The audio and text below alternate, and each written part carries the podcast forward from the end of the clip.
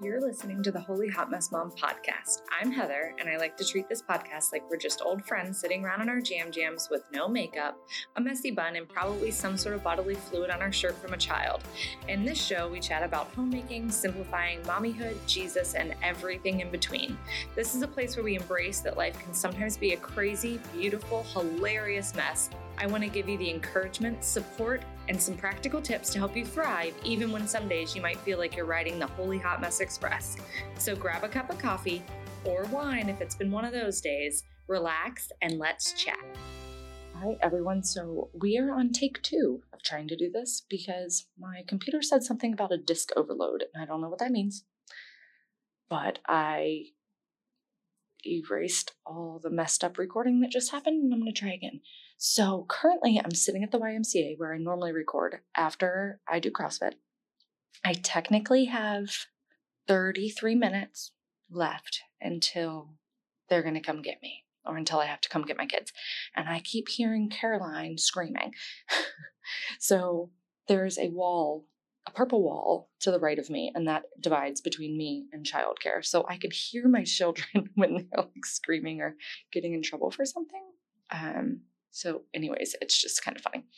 Today's episode is another hot mess. How did I get myself into this kind of predicament story? And we're going to call it something like That Time My Car Was Stolen from Canada. So, background is we were living in northern New York. My husband was stationed up there. He's Air Force. We found out we were having the twins in August of 2017. So we thought, okay, we definitely need a minivan because we're going to have four car seats at the same time. We have to have it fit. So we're searching and searching and searching from August all the way till December. We finally find the perfect minivan at a great deal. Um, probably now know why it was such a good deal. but we buy this white Honda Odyssey Touring in December of 2017. And she's beautiful. She's got like this widescreen like TV in there and Bluetooth so I don't have to listen to the kids' DVDs and like power everything. And we talked them into getting remote start, and it was just like, oh. And we got this thing for like a steal. So, where we lived in northern New York was like 35 minutes from the Canadian border. And when we got the car, everything was in French. And the people at the car dealership didn't know how to reset it to English. But luckily, I took a lot of French in high school and college. So, I was able to get the car back to English. But it's funny because it still calls like the state that you put like an address in in the GPS is called a province because it's Canadian. So, anyways, my husband gets orders to move back to Louisiana in August of 2018. So, you know, we've had the van for like eight, nine months. And I hadn't been pulled over since having the van, and we never would have known.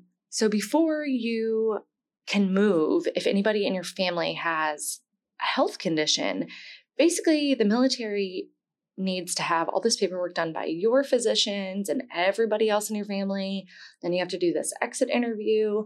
Basically, the Air Force, in our case, wants to make sure that uh, support services for whatever our issues is. So if your kid has a kidney issue, that whenever you move to, to your new place, that there is a pediatric kidney specialist that can handle your kid, um, you know, to give them the great treatment. And so for some families, it blocks them uh, from moving certain places for me it's like allergies and my anxiety. So I can be treated anywhere, but every time we have to go through this, and this is like mounds of paperwork, and they make you do it for everybody in the family. So, like, I'm talking like 25, 30 sheets of paperwork filled out. And this isn't like name at the top and sign, it's like your entire health history for all five of us, me and the four kids.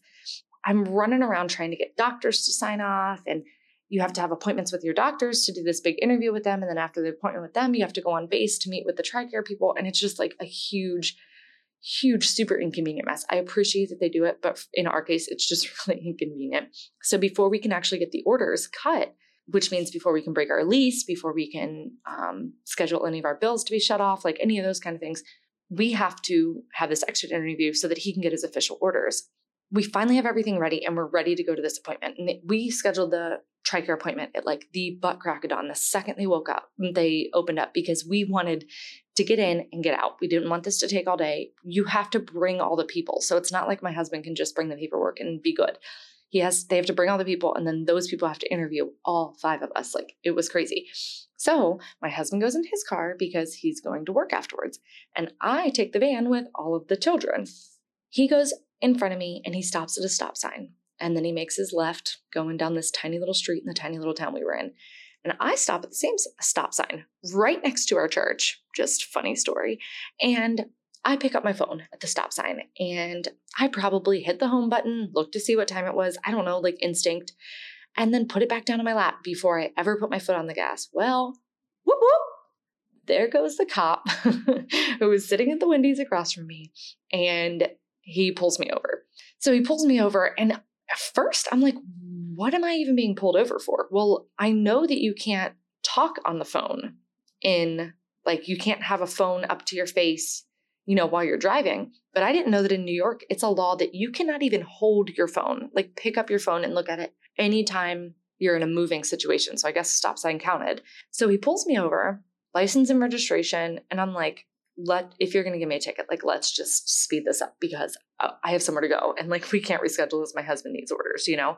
Trying to be super respectful but also like just give me the ticket. So he goes and i'm not kidding like five to seven minutes go by and somebody's screaming in the back of the car and i'm just thinking like this is I, i'm not picking up my phone because i'm still technically in a vehicle and i don't want to get in more in trouble so I'm just waiting for this police officer to come back. Well, he doesn't. Another police car shows up, and then another. So finally, like 10, 15 minutes into him having my license and registration, he comes walking back with two other police officers, and he's like, "Man, we don't really know what to do in this situation. Like, what?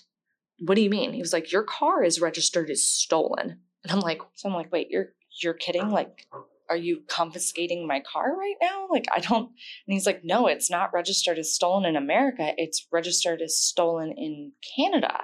I'm thinking, what in the world? Like, I can't even process all this stuff. Like, this dealership that we bought the car from legally sold us a stolen car. Like, how is this even happening? So basically, all of the police officers decide, like, this isn't our jurisdiction. We're not Canadian, but maybe we should let you know and make sure you don't go to Canada anytime soon. Well, funny story about that. We had plans to go to Montreal like 10 days later. All the boys were going to go to Boston and go see a Red Sox game. And me, my mother in law, and all the girls were going to take my car, my van that's stolen, and go to Montreal because we had never been. So now we're moving in like four weeks. We've never been to Canada, never even crossed the border 20 minutes away. And we're finally like, okay, we're going to, you know, make our trip and finally get over the border. And my mother in law and I wanted to go see the uh, Notre Dame Basilica and the St. Joseph's Oratory, which was really creepy, by the way. And, you know, just do touristy things and have crepes and speak French that we both know and things like that. And now we can't take my car. We don't know what we're going to do. So I end up getting to base and we do all the paperwork, and I'm just still the whole time thinking, like, my car's stolen.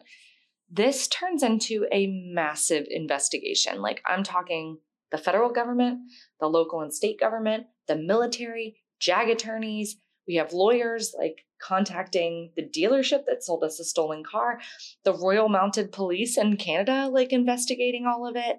And we're trying to get this all done because we're about to move. And so we don't want to take a car that doesn't have a clean record with us. You know, the VIN number is tainted. And so we're trying to get this all handled and we really don't know what to do. But regardless, we're not taking this car to Canada. So, the end of this entire story and this whole hot mess is that my husband was able to get his orders cut. He, we were able to move on time.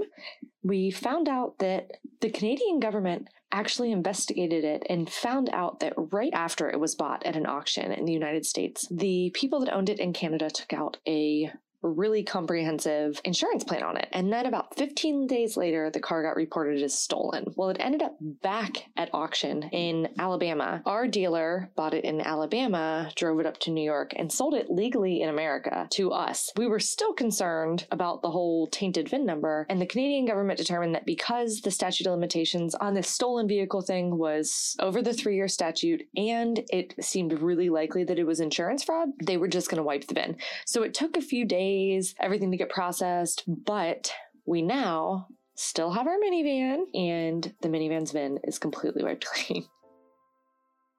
This episode is over, but there's lots more content for you to check out on my website. Head over to holyhotmessmom.com for all sorts of downloads, posts, and ridiculous stories, as well as the show notes for today's episode.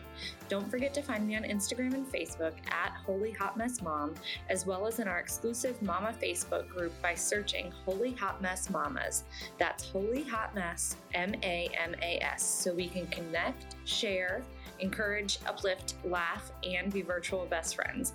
Do you have a topic or something you want to hear about on the show? Shoot me an email at podcast at holyhotmessmom.com. I'd love to hear your suggestions. If you like this episode, would you do me a huge favor and head over to your podcast app and give us a rating and review so that more ladies can find our podcast? The more great reviews we have, the wider we reach with our support, tips, laughs, and encouragement. I would really appreciate it. Until next time.